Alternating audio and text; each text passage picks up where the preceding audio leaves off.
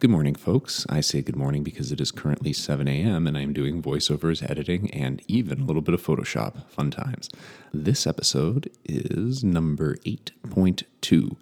Uh, we talk about our times at New York Comic Con 2017. Also, a little housekeeping. I think we're going to be getting away from the point episodes. Instead of breaking up long podcasts, we're just going to be a little more disciplined and stop recording after about mm, somewhere between 40 and 60 minutes. We don't have quite a fixed length in mind, but that's pretty much the range we're looking for. Um, also, be on the lookout. We are going to be having a Halloween themed episode, which is going to be episode 9, and that is going to drop tomorrow, October 30th. Ladies and gentlemen, Welcome to your doom.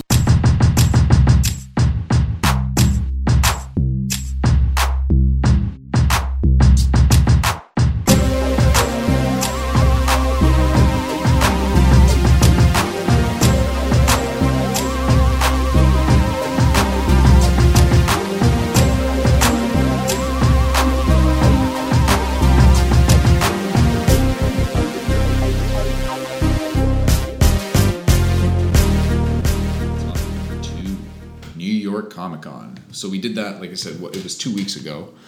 Um, and we did it all three days. I think we went kind of midway through Friday. We kind of just used Friday as kind of like a Yeah, to scope, out the what's going on. yeah. see what we want to see, and then did pretty much full days on Saturday and Sunday yeah. um, which is usually a good strategy, I find. Um, trying to go full hog the first day without really having a lay of the land is really a lot.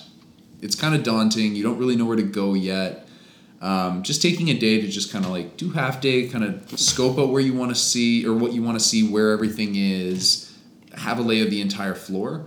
Totally something you should do. Yeah. Um, I've done that when we were in San Diego. I did that here, and we did it again this year. It's just uh, to me, it's the way to go. Yeah, it makes things agreed. a lot easier.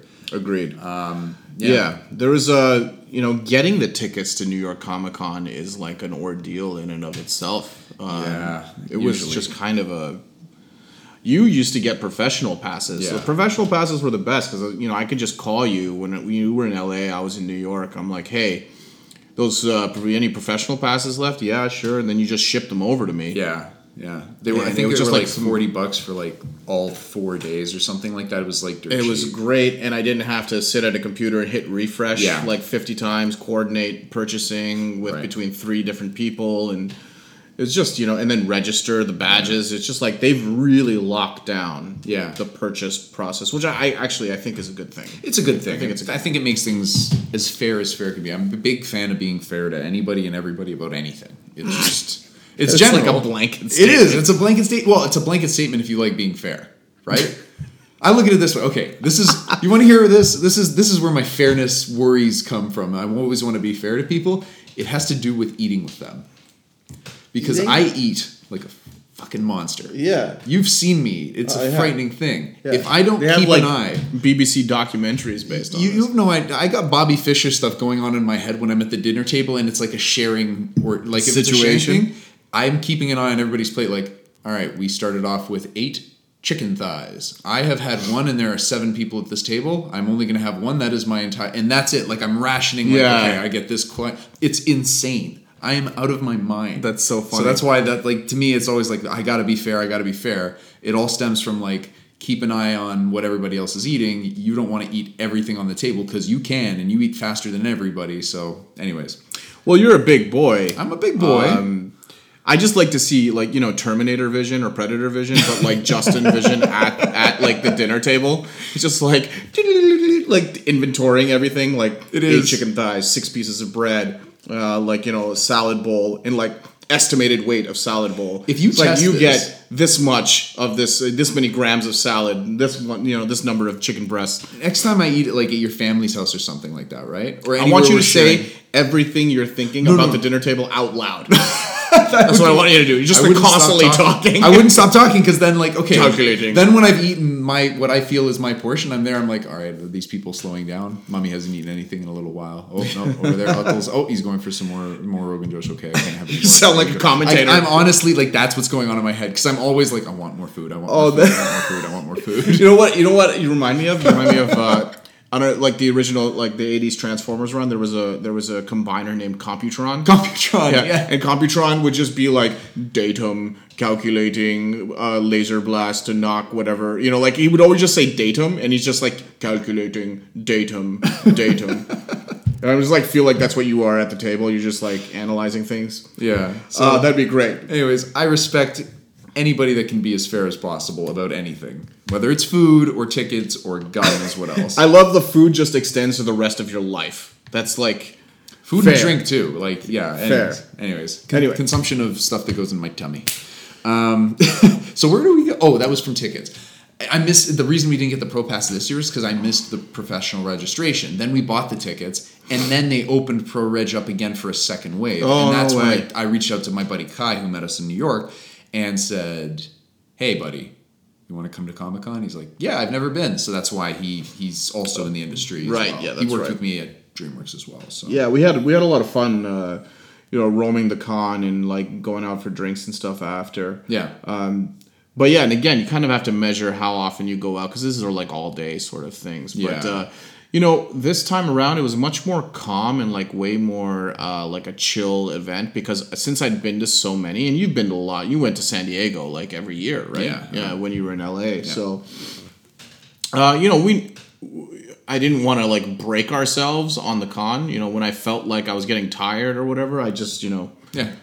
pull the chute. Pull You the know. We're going to the bar and Yeah. having a drink. Like Agreed. We didn't. out. We didn't really Didn't push overdo it. No, we didn't Yeah. push it. We didn't really stand in a lot of lines or anything. Yeah, like that was the one thing I didn't do this year. Like there were, I, there weren't a lot of panels I wanted to see, but we only saw one. We only saw one. And yeah. and the first panel I was gonna do was the DC metal panel, and I got in line and I looked around. I'm like, I'm too old for lines, and I just kind of left. Yeah. Agreed. I. I like- just. Uh, I just left, and um, and anything that had a line in it, I didn't. I, I'm just like a curmudgeon. like I'm like I'm turning into like a real. Oh man, oh these lines. Why do I have to wait? Yeah, like that kind of thing. I. I get it. I. I mean, it's got to be something I really want to see to to want to stand in a line for. Um, The only thing I I, I re- not regret. Well, yeah, I guess regret not getting up early for was um, the the Justice League VR game thing. Yeah, I felt That kind of bad cool. about that because it was kind of a bender the night before, and uh, yeah, I didn't get up really like on time, and then you I- showed up at the apartment, and then I like was taking you know. But I you know what though? Like even by the time I got up, I think it was still too late. I think we should have been there already lined up, like like at nine thirty. that is And that- fucking No, ludicrous. I it's I, the, so, so but but you can see the VR like thing on the on the monitors outside, and it looked fucking cool. it looked really neat. yeah, it's like you were like, an Amazon like slicing like Parademons and parademons and stuff, stuff. yeah. Yeah, it was just crazy. yeah, they did a really good job with it, or at least it looked like it. It looked like it, yeah. Got to play it at some point. Uh, a couple things. I remember on the first day, uh, we uh, you know roaming Artists Alley, which is the area of the comic of the convention that's kind of mostly just like writers and artists sitting at booths and um, uh, doing sketches and commissions and all of that stuff. Uh, uh, we got to meet Patrick Gleason, who um, I'm a huge fan of Patrick Patrick Gleason's because uh, I was out of comics for a long time, but then in like the 2000, you know, in the early 2000s or mid 2000s, I was brought back by Green Lantern, like Green Lantern Rebirth. But then the Green Lantern Corps, the book, the Green Lantern Corps, when that came out, I was a huge fan of that. And Patrick Gleason was the penciler on Green Lantern Corps, and his art, he does the definitive Kilowog, like in my mind. When I see his Kilowog, I'm like, yes, that is what Kilowog should look like. Every other interpretation, I just think like pales in comparison to his. But he did such a wonderful job on that series, and like his art was a big reason why I loved that series. Yeah, And so we got to talk to him. He was really nice. He was in the middle. I think he was. he was not happy. yeah, I think he was. Uh, I think so, uh, uh, uh, a lady beside us was uh, had asked for a sketch. I Yeah. don't think it was a commission. I think it. I, I, don't know. It was pretty detailed. Yeah, maybe it was I think it was probably a commission. yeah, And that, if it was a commission, that might make even more sense as to why he's just like, "You're paying me already, so I'm just gonna take a little bit of time." yeah. It's so funny because you know we kind of stand. I was just kind of like looking at you know they, they usually have binders and prints and stuff around them that they're that they're selling. So I was having a look and and uh, this lady was you know really kind of like staring at him drawing what I guess what we think now is a commission Yeah. And like I kind of looked over and he looked up and just like volunteered conversation. Yeah. which is kind of like, hey guys, like how's it going, whatever. Yeah. And uh, you know, I took the opportunity to you know to speak to him and and uh, talk to him about the Green Lantern Corps. And one of the things he said was he loved that job, that gig, because it never got boring. He got to make up a bunch of designs for all of the different aliens that are in the Green Lantern Corps. And he said he didn't do commissions one year. He was saying, but someone came over and said, "Hey, look." Uh, I really would love like commission for you. He's like, oh, I'm not really doing them. Sorry. And he's like, what would it be of if you wanted it? He's like, Stel, which is uh, one of the Green Lantern Corps members. That's kind of like it's just like a robot. Robot, yeah. And at one point, the robot like kind of falls apart, and he's like using the ring to carry all of his pieces like together, but he's still like functioning.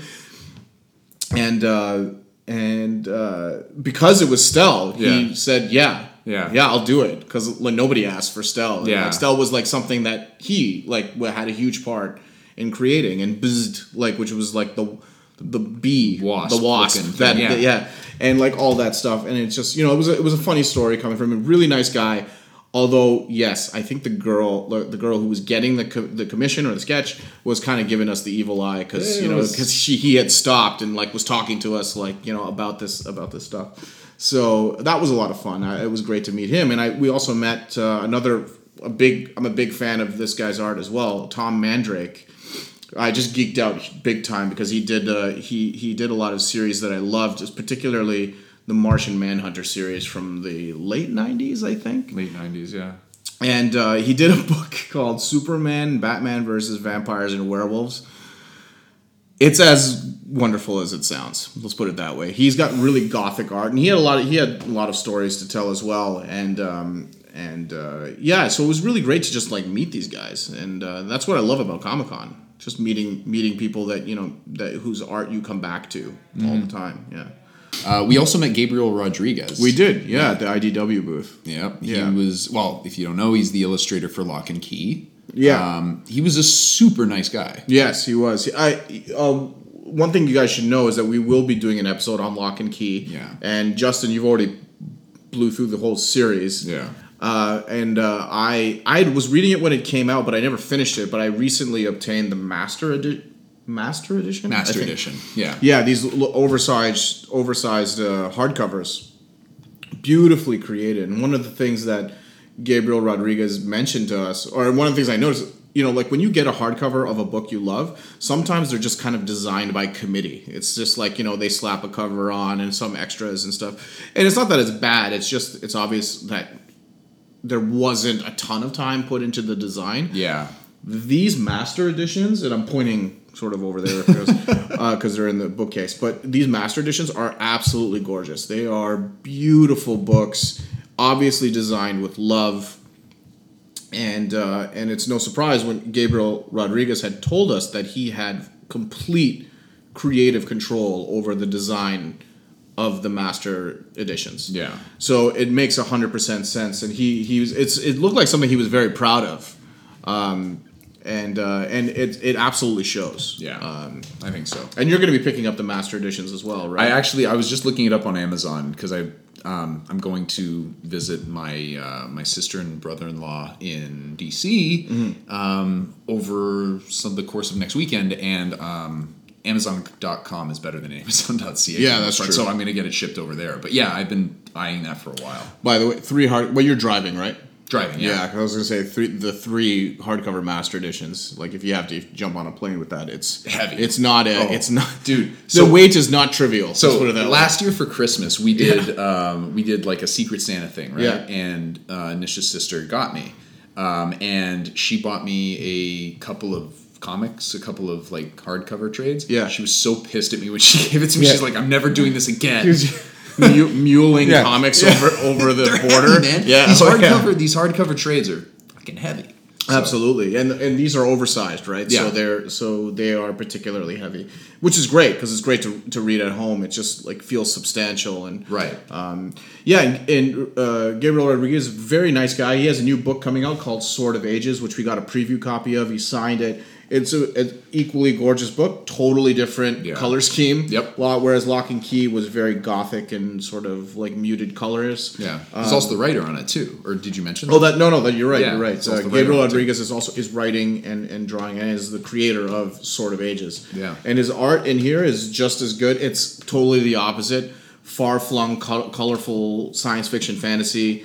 Um, so I'm I'm, uh, I'm I'm just looking. I'm paging through it right now. You could probably hear that. Yeah. but uh, It's a neat preview edition too. It is. is. It's, like the first few pages are colored. The second ones are almost sketches. I don't Yeah. know what you call it. And then, and then the, the the latter part's even more sketchy. Yeah, and it looks like kind of like a King Arthur thing here. I'm seeing this character sort of rosters: Avalon, Merlin, Space Lancer, King Tristan. Arthur.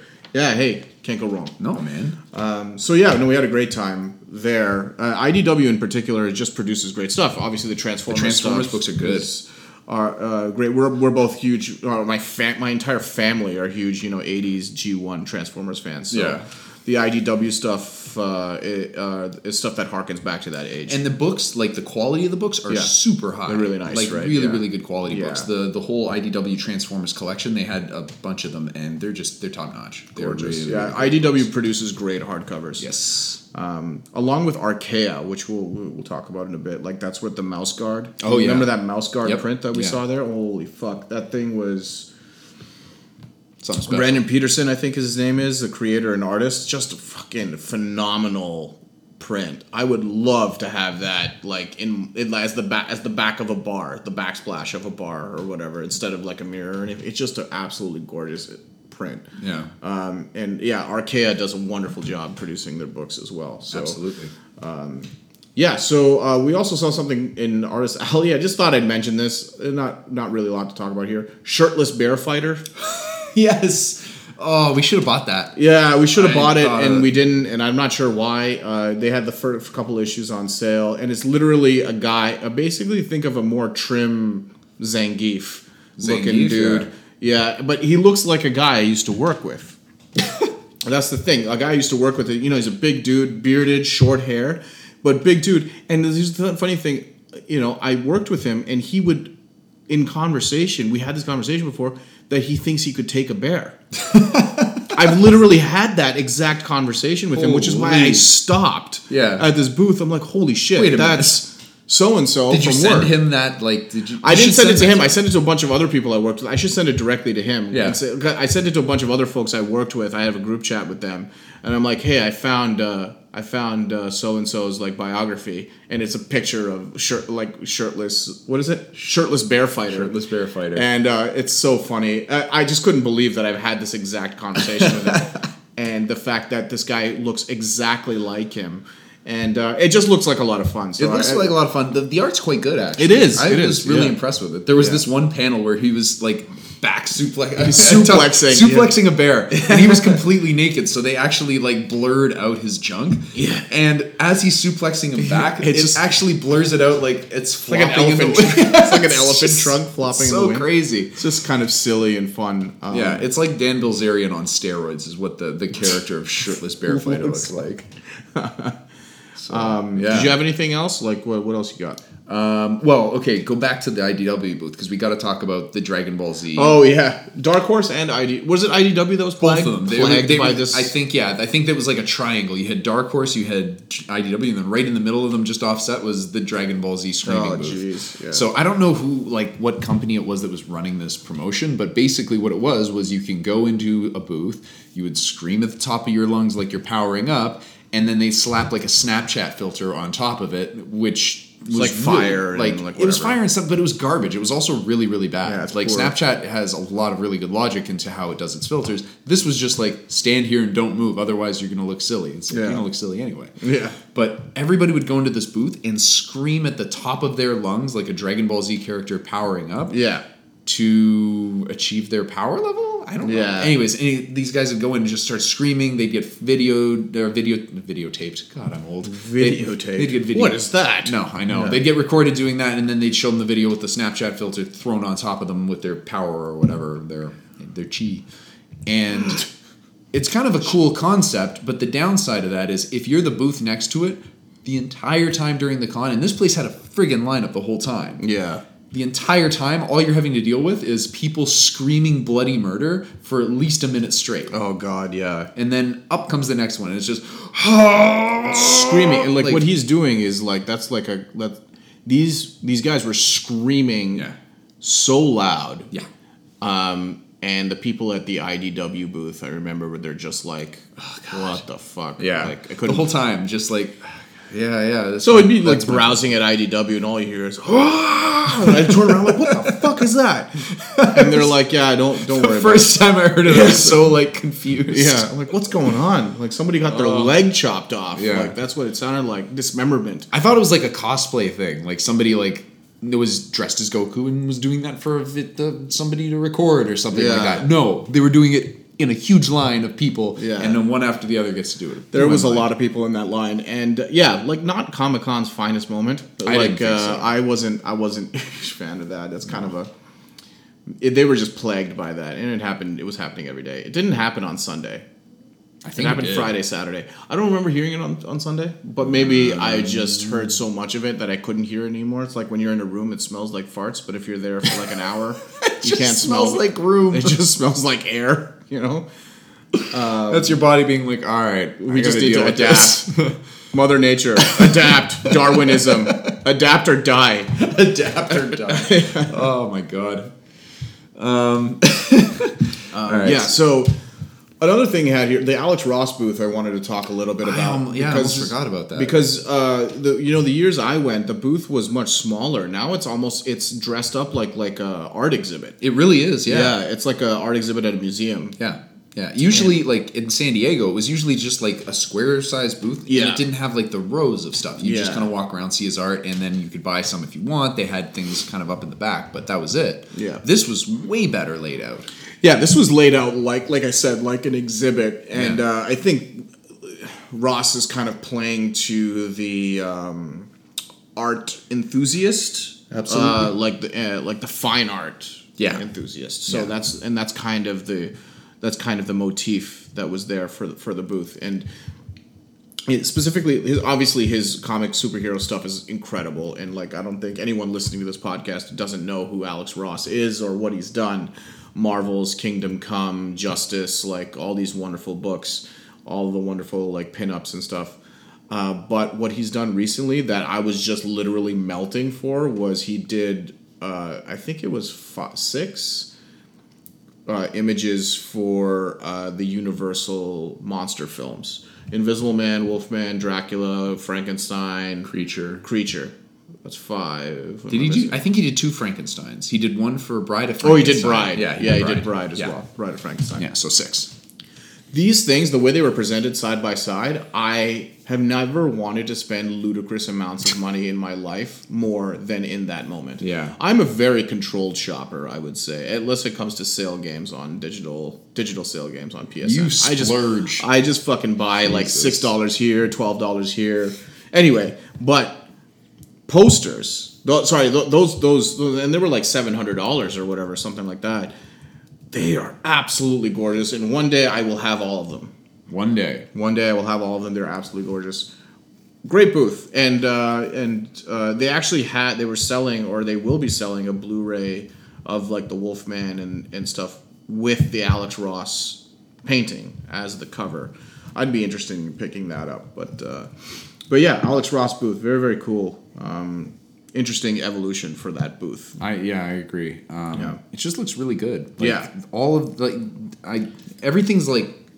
I think the cheapest thing that you could buy there is like a hundred bucks, maybe. Yeah, it's all really 150 bucks, and expensive, and you know Ro- Alex Ross never himself like shows up. Never. it kind of sucks, but um, It does. I. I mean, it is what it is. He's kind of an institution. Like he's like I, I don't think that guy has to do anything new for the rest of his life. He'll No. just make all of his money at Right. shows like this where people buy his art for exuberant amounts of money. But Yeah. uh, is that an airplane? that is a helicopter. That's a helicopter. Yeah, or a plane. It's a prop plane. I think. Yeah, it's a problem. No, it's just some kid outside the window running around with a plane going. Keep it down. Keep it down out there.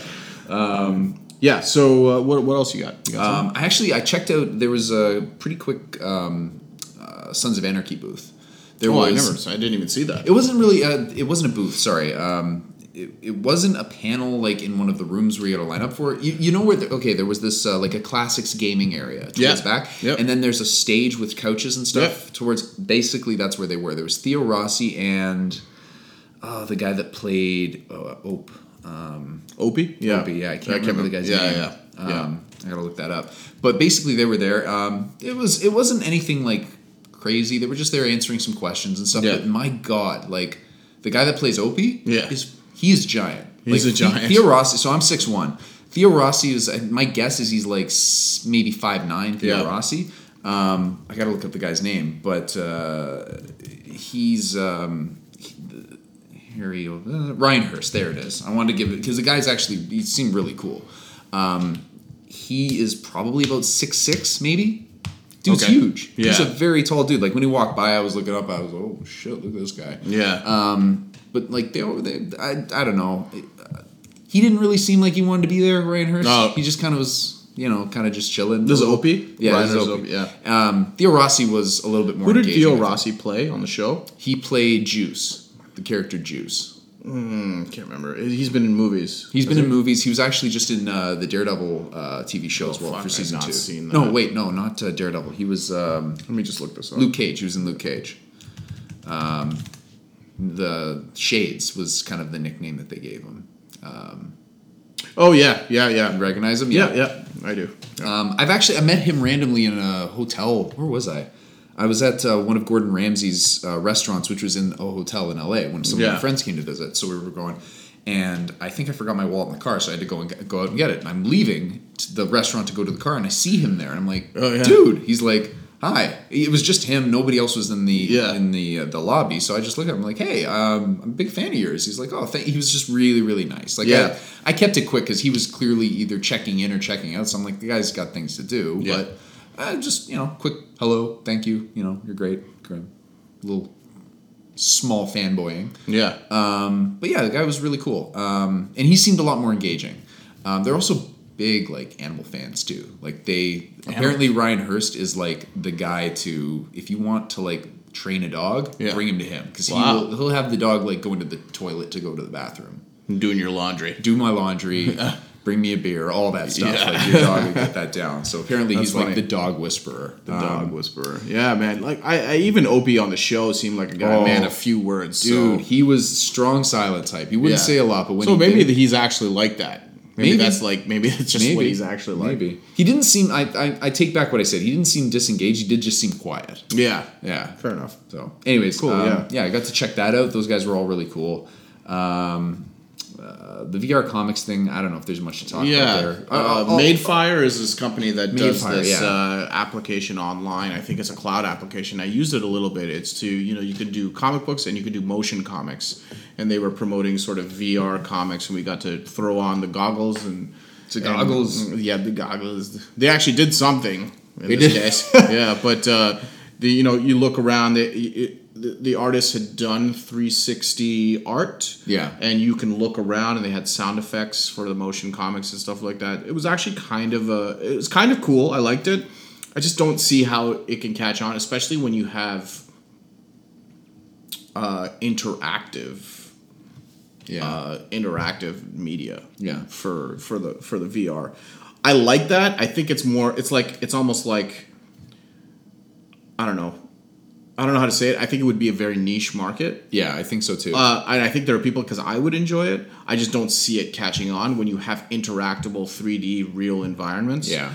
And uh, you know why would anybody want to look at a 360 piece of art I- that I- doesn't really move or I can interact? I can see the the appeal to it, um, but the thing is, is it needs to not be a big honking thing that put you got to put on your face and then also put on earphone. Like it's a lot of setup and it gets uncomfortable over time. well, I mean that's that's general though. That, that's in all- general, I- and that's kind of what I feel about VR right now. Like Okay, it, got to, it alright. has to get to a point where it is a lot less cumbersome to just pick up and do something. Like getting in a game, that's one thing because you're getting up and you're moving around and doing some things and you're Yeah. interacting with it directly. But just to read something, like if I want to read something, I pick up my book. That's all I got to do. Yeah. The most straining part about that is having to hold the damn book. Yeah, Right. yeah. But like putting something on your head that you're gonna get hot under over time, Especially to re- like, to read. just read, to read. yeah. That's what I mean. Like I that's not that gonna catch on. If it was something like the the Google Glass, which I don't even know if that's still a thing. Yeah. But um, if it was just something like that that just clips on to like something small and that's all you really need. Yeah. That I could see catching on. Yeah. But something that's a full VR headset, nah, I don't know about that. Yeah. It's a cool idea, but I just I don't think it's gonna fly. Fair enough. I agree. I agree. I think it was kind of a novelty. Yeah. Not really going Novelty's anywhere. a good way to put it. The lore uh, lore is a podcast uh, done by a guy named Aaron Mahnke, and uh, there's a TV show coming out, and they had their huge. Uh, they had this weird like oddities sort of uh, uh, museum built on the outside. Extremely long line, of course. I didn't go because I'm old and cranky. Old crotchety. Uh, Yeah, yeah, and uh, I really wanted to go, but there's always a huge line to get in there. But I'd, I'd heard of Lore, and I never listened to it. But since Comic Con, I've been listening. To, I listened to like 20 episodes of Lore. No way. Yeah, and they're only about you know they're only about 30 minutes long. Um, really great stuff. Aaron Mahnke does a good job of taking mythology and lore of our uh, of you know of a bunch of different cultures and telling really sort of creepy stories, but also trying to attribute those stories to trying to answer the question why. Like, why are we telling these stories? Why do we believe in them? Where Yeah. did they actually come from? Right. So it's almost like a non fictional. Uh, mythological explainer, but it also maintains that cool atmosphere of you know it's something cool to listen to around, especially around the Halloween season. Sure, So sure. I really enjoy it. So if you guys haven't listened to lore yet and you like that kind of thing, that um, sort of X File ish kind of, uh, uh, but but more mythology based, you learn a lot about cultures around the world too.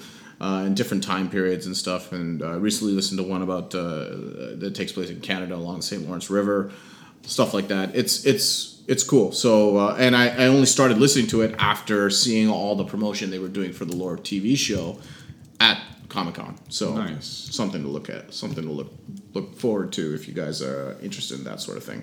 Sweet. Um, MK twenty five years, That's, right? That's what I was just gonna mention. Yep. Yeah, the only panel that we went to was the Mortal Kombat 25 years of Mortal Kombat panel, which was actually a lot of fun. We came it was a big ass line, but I'm like, you know what? I'm to This one's worth it. I was I was it was worth it Yeah. to uh, you know, suppress old man Uttal and like Yeah. be like I'm to wait in line for this one cuz you know, Mortal Kombat's been pretty much a consistent thing in my life since it's come out. Yeah, So and you know what too? I've never seen Ed Boon. Um, I've never seen the Mortal Kombat uh, panels before. All the other ones that we would we could have gone to, like the DC ones, Yeah. and. All the people there I'd seen, so that was the other Oh, thing too. that also didn't sure. really like. I've seen Jim Lee like a like a dozen times. Yeah, Like, yeah. He's a, he's a god in the in the comic industry, but Yeah. like, eh, been there, seen that. Nice Yeah, guy, nice guy, yeah. But uh, but something like that, that. I think that also is what helps draw us to and accept standing in line for a little. yeah, that's true. I mean, it, it, it also you know, when I said that Mortal Kombat's been there for for most of my life, actually there was a long time I never played Mortal Kombat. I played Mortal Kombat one and two, skipped everything else up until Mortal Kombat nine. But when Mortal Kombat nine and then MKX came out, Yeah. and then obviously Injustice and then Injustice two, Yeah. I, f- I found that these guys were making like really great fighting games, fully featured fighting games. Yeah. Eighty dollars Canadian, sixty dollars American worth fighting games. Yeah. Like you were not getting, uh, you were not getting ripped off. No, like it. They have DLC, but the game itself is so fully featured. Yeah, you uh, don't need the DLC. You don't need the DLC to enjoy the game, and, I- and the game is so wildly Yeah. packed with stuff. You'll it'll take you so long to dig through all challenges and, and gear and gear. all kinds of well, stuff. for Injustice, For Injustice, gear, but like MKX had the crypt Same thing, yeah, the crypt, yeah, and yeah. it was just like, oh, it's amazing. It's like they put so there's so much love that goes into these games, and that's why I really like the developer, which is why I kind of wanted to stay in line and Yeah. meet, meet some of these guys. Yep. So they had the panel; it was really great. Ed Boon, you know, leading the charge, Yep. but a lot of the other folks that had created Mortal Kombat were there, background designers, music designers. yeah. We actually we got lucky. Oh, Oh, one right, yeah, one, oth- that's one other thing to mention too, because he doesn't work at NetherRealm Studios anymore. I don't know if there was a falling out or something like. It sounds like there might It have been. kind of might have been, yeah. But uh, John Tobias was there as well, Tobias, who was yeah. the other um, the other co-creator. Yeah, Mortal an Kombat. artist. Yeah, he did a lot of Artist, artwork. and exactly. Um, and he's actually the second part of the character Noob Saibot because Noob Saibot is just Boon and Tobias backwards. Oh, that's right. Right. Yeah. So, um, but yeah, he was there, which was kind of a big deal. Um, but we also got lucky too because when by the time we got in through the line, which is again big ass line, Yeah. um, they're like standing room only. Like, Oh, right, shit. right. So we're standing at the back, and then all of a sudden, some girl comes up to us and she's like, "We got a couple of seats that are in the reserve seating. If you want to go down there." I'm like, "Huh, reserve seatings." And then we walked down, and we were there, and lo and behold, we're also sit- seated completely behind like a row of all the other developers and stuff like that. Yeah, exactly. Developers. There was the dude that does the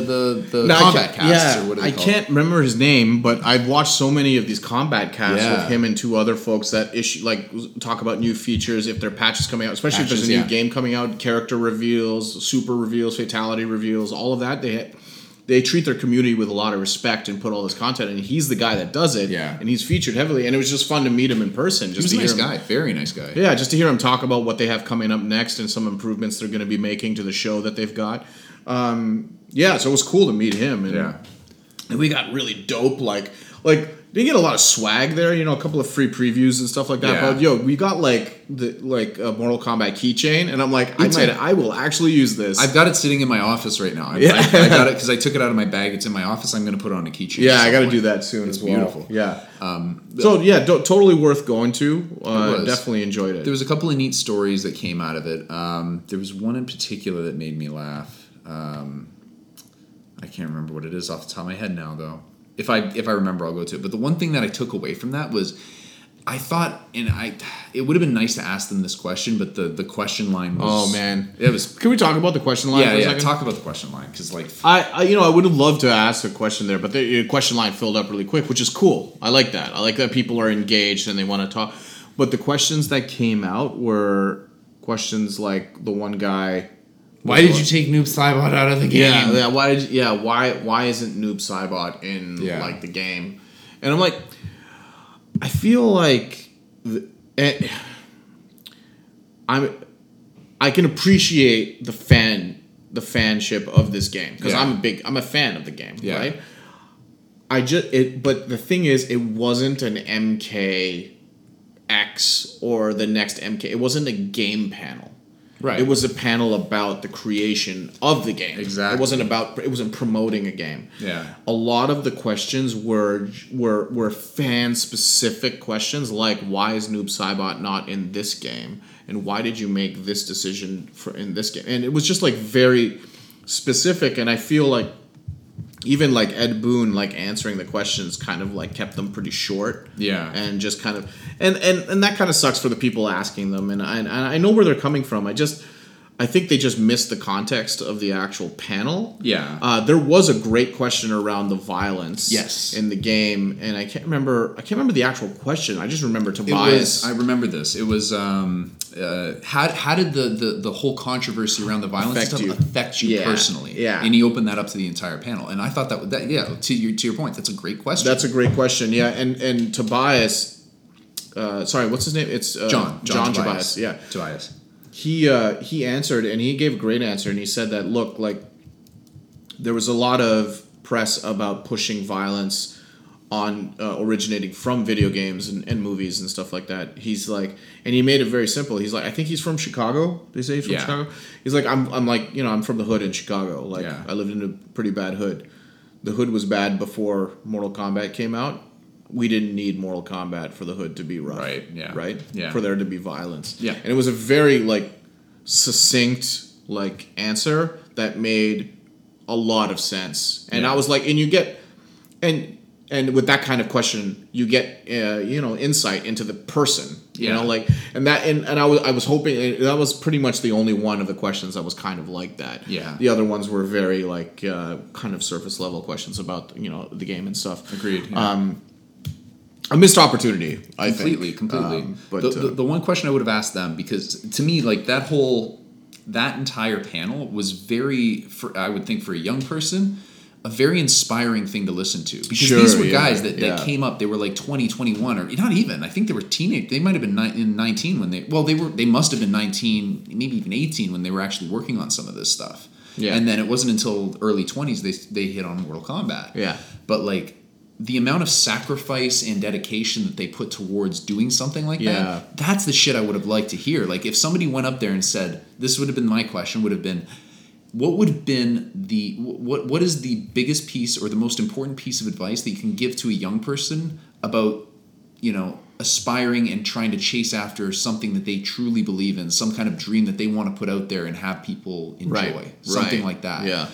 Um, i Yeah. would love to hear that answer Yeah, no, I mean they really push the boundary in all their stories about essentially just, you know, uh, the stories about the creation of the original game. It's Yeah. just they're all like uh, they're all really good and really inspiring, and like to hear more of that would have been great. We also hit the uh, Wacom or Wacom booth. I don't know how to pronounce it. I think it's Wacom. They make uh, designer tablets, so the drawing tablets. yeah yeah i know Yeah, i'm so- just trying to picture in my head how you pronounce it Yeah, whack 'em. Whack 'em booth. whack on whack off.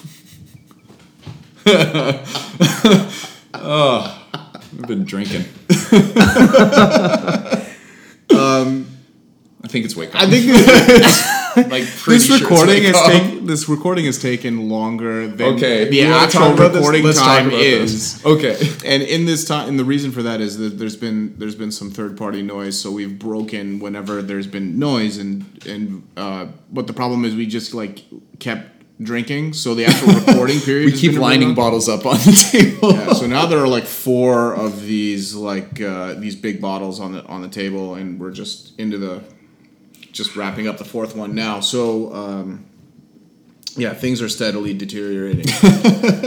anyway, so we went to the Wacom tablet. Wacom. Wacom. Wacom tab. I'm looking it up. This is Yeah. ridiculous. Uh, and uh, it was really interesting because my wife had bought me a tablet, which is what I do most of my art on these days, uh, and poster designs and stuff, just for fun. And uh, it was cool because there was a guy using one of their larger tablets there, and I had a question about like some a problem I run into all the time, and he kind of gave me this little tutorial on like how to not have that happen. And I asked him a bunch of questions, and he was like really nice and was. Um, gave me some pointers and you know hopefully i'm going to apply them to the next piece that i start so that that was interesting and that and, and that uh, and just the fact that wacom has like such a huge presence there their, their booth wasn't small No, it was wasn't. large It was very quite big. large. Yeah. it was very big I mean, there's so many artists and, and creative people walking I guess it around. makes and sense. digital, yeah, Yeah. digital art these days is massive. It's absolutely massive. yeah that makes sense Um, there's a YouTube video on how to pronounce it, so I don't want to play that. yeah but let's not Oh wait, hold not- on. Here it is. I think we're good. Hold on. Uh oh, it's sound based.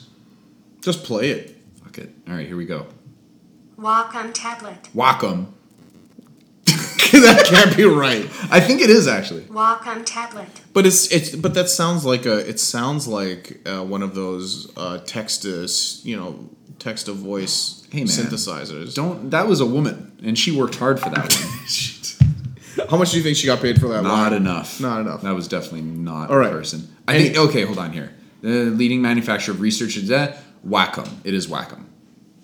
Hundred percent. I'm dude. I'm reading it. well, Granted, it's Urban Dictionary now, but it's Oh yeah, uh, Urban Dictionary. proper Dictionary noun is, uh, indicating the name of the current leading manufacturer and researcher of drawing tablets and tablet technology and other products. Wacom. whack-a-mole. All right. Anyway, yeah. So that's pretty much what I got. Val Kilmer, Doc Holliday cosplay. The Oh. only one I stopped to take a picture of because he was amazing. He was guy was walking around. point. He was walking around with not with guns, but with the the the tin cup Yeah, the tin cup from the Little movie where he does it. I'm just like that's that was the that was the kid that was a little you know what honestly man Subtle like cosplay it's the ones that just find that little fun detail that you stick to you. Yeah, you personally it, it like connects it- with you and that was one of them Yeah, Um, absolutely. Because I saw it. You, you see the get up. You're like, oh, that's cool. But then you see the cup. You're like, yeah now it went from cool to fucking memorable. Yeah, you know, Like, exactly. So uh, yeah, so that, that's pretty much all I've got. Like uh, the Justice League costumes were on display in the DC Yeah. side of things. The Marvel booth was as bombastic and in your face as ever. Oh, Christ. Yeah. uh, I didn't really spend a lot of time there. It was just a guy on stage throwing out people like People were losing their minds Over over people throwing out pins, like yeah, losing like, their minds. crawling all over each other. I'm like, this It is insane. The the one good thing that came out of the Marvel booth was not Marvel related at all. Actually, was I got to meet the Bat in the Sun guys. Oh, that's right. They were they were Um, around Aaron, there. Yeah. oh, I can't remember his father's name, but Aaron and his dad were there, and then also uh, the tall guy that also runs. I can't I can't remember their names. I feel bad about it now, but um, they were there. They were super friendly. I actually saw the tall the taller gentleman first, um, and I, I went up to him like, dude, you're you're.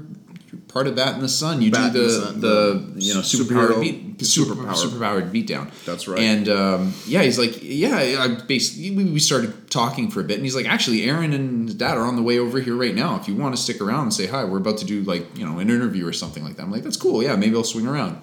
We swang back and swang, Swang. swang. We swang back, and uh, they were there, and I I just waited out for a bit and said, hey, I'm a big fan of yours. You know, it kind of gushed a little. But then I mentioned like uh, I was actually like I've been a fan of theirs for a while, but I was actually really turned on to them by um, a film they did called Patient J, which was a Joker fan film. Right. And uh, their eyes lit up. I'm telling you, like if you ever talk to somebody that does any kind of media or, or films or anything like that, talk to them about, about their smaller scale projects or older stuff or something that's not super popular. popular or recent. Yeah. and like because because I feel like they get good- burned out from talking about Yeah. the stuff that hits it. Yeah, big. it's like, oh yeah, superpower beatdown. You've seen that, great. But Yeah. like you talk to them about Patient J, and they're like, wait, well, what? Yeah, You my dad that? like talked to my dad and he's like, Dad, come over here. Like this guy saw Patient J. oh, that's cool. Um, it's an old. It's it's one of the best. It's actually one of the best fan films I've ever seen. And he's the guy that plays Nightwing. he played. Uh, Aaron plays Nightwing in all the Beatdown episodes. yeah, Yeah, yeah, very cool, man. and he plays. He actually plays a really crazy looking Joker too. I actually, it's funny because Did I see that? maybe. He he did. They did a beatdown with him versus Deadpool. I think. It Yeah. was. It's actually pretty good, but it's funny too because I was saying I was saying to them like Paul uh, Paul I, uh, the the guy that plays the Joker in Patient J is Paul Milani Milani something. I should look up their names and put them somewhere so I don't butcher them later. But anyways, um, I said he's one of the best Jokers I've ever seen. He's probably one of my favorite Jokers of all time. Da da da da. da. And then I'm I, it, it was after the fact I was like. Shit, Aaron's played the Joker a few times. I hope I didn't insult him a little Yeah, bit. yeah. But I, you know what? I think I, my guess is Aaron would probably have a pretty similar reaction to that too, because that the guy that did Impatient J, he's Oh, but it's a. I think he looks very much. Paul Ma- Matthew Miller, Kevin Porter, Kurt Harley. I'm just looking Paul at the Miller, full- maybe I don't know if it was Paul Miller. I thought it was Paul something else, but uh, Joker, Paul Matthew Miller. That's what Matthew it's. Miller. Or as Paul Matthew Molnar. Molnar. Molnar, Yeah, that's what it was. it's- Yes, I think Paul they- Molnar. Yeah. Um, yeah, he I knew the guy. I knew a guy in school named Paul Muller. Really? Muller. Yeah. was he. He wasn't an actor. He was, he, no, he was. Uh, he was uh, an engineer, so I don't think he would have Ah. become an actor. But uh, yeah. But, Anyway, but this Joker was a good blend of like the the Jack Napier character from the '89 series Yeah. and like the Alex Ross drawn. Um, like if you look at the Joker in like Justice, Oh, yeah, it's great. I'm just yeah, looking at it now. Exactly, Yeah. it's really really good. So that I might actually throw that up on the on the description as well. So Cool. probably look up Patient J. The quality's lower because back when they did it, which must have been like late 2005. '90s. Oh, I was gonna say late '90s, early 2000s, so Yeah. a little later, but. It was still like YouTube was just still firing up at that point. Yeah. stuff. It wasn't like super big yet. So I think we had to download this on QuickTime or something. QuickTime, like good old yeah. QuickTime. So That's yeah, right. um, definitely check that out. That's one of my favorite films that I've seen that that did that did, that did the Joker character in, in general. It's Yeah. extremely good. Yeah, Um, so yeah, thanks for thanks to the Bat in the Sun guys for you know just even hanging out for a bit. They were really nice. I think they have a new one out. It's uh, Wonder Woman. No, not Wonder. Yeah, it is Wonder Woman and Thor. Wait, wait is it them? No, no, no, sorry, that's I'm Screw Attack. You're thinking That's Screw Attack, Attack. yeah. Sorry, I got. Sorry, Screw. Attack does a uh, Death Battle. Death Battle. Something Death Battle. Um, which are animated, and those are also really good too. Sorry, sorry. Sorry, sorry. Um, but uh, yeah, the Thor Wonder Woman one I, I breezed through the other day. It's actually kind of interesting. Um, Cool. Yeah, I'll have a look at that. I usually watch the fight and then I watch the preliminary stuff Pre- before because the preliminary stuff kind of influences they the They give it away? one- yeah, not give it away. They're still pretty good about it, but like sometimes if it's that stacked, This one wouldn't have given it away because it's a pretty close battle. Yeah. Um, but like the superhero, there, there was one that they did Superman versus Goku. Yeah. And oh, I mean, they did two of those. they did two of those Yeah. because people were complaining about the results of the first one. The second one was just the same shit. but the thing is, is like their their metrics and their comparisons and stuff in terms of their stats and whatnot and accomplishments and shit that they did, it's like it's not even comparable. Like between Superman and Goku, Superman is so much stronger than Goku Right, on right. every level. Stronger, faster, all that shit. Oh man, So- you just pissed off all of our probably half our user base, which is our listener base, which is like two people. at this point. we're dude, we're in the dozens now. Are we? I don't know. I'd like Let's to aim for the so. sky. Let's aim for the sky. Aim Um, for the stars, land on a cloud, right? That's no that's how it goes, right? Aim for the stars, land on a cloud. Anyway, I'll be happy to land on a me- medium-sized tree branch. Um, that's pretty much it, man. yeah, Um, no, I, I I enjoyed it. It was good. It was fun. I enjoyed being back in the city. We went to the Slaughtered Lamb, which is Hmm. a, uh, a bar in uh, in uh, Greenwich Village, which is uh, the bar from uh, American Werewolf in London. Yes. So that's a little. That was a little. that met one kind of a the fun- most interesting bartenders I've ever I've ever met.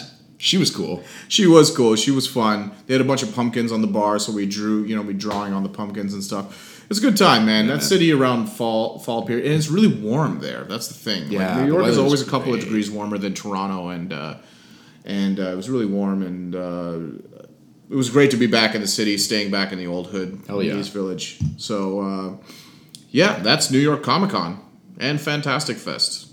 I'd say that was fantastic. I, there had to be a fantastic pun. I'm sorry. Anyway, I'll stop. I'll stop. um, yeah, I think we can wrap it up. I'm Otto Katru. This is Justin Carcassole. Sometimes we do last names, sometimes we don't. I don't know. I think we should come up with screen names, cool screen, Screen names? Yeah, like, you know.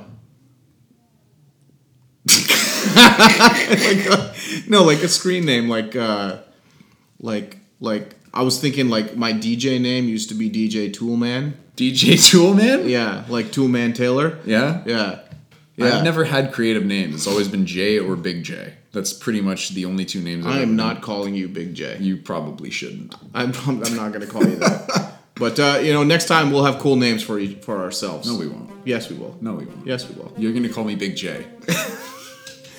See you guys next time. Peace out. You are gonna call me Big J. I will. I Scream my name. Ooh, you're the Duke. The Duke of New York. That's all I can think of. The Duke. oh God, that Donald Pleasence. Donald Pleasence. What a fucking treasure that guy is. Oh, What's the actual line from? Who am I? Who am I? What does he say? And then he's like, you're the Duke. He forces him to say his name. And then after he starts, after the Duke actually dies, he starts like dancing or something. Not dancing,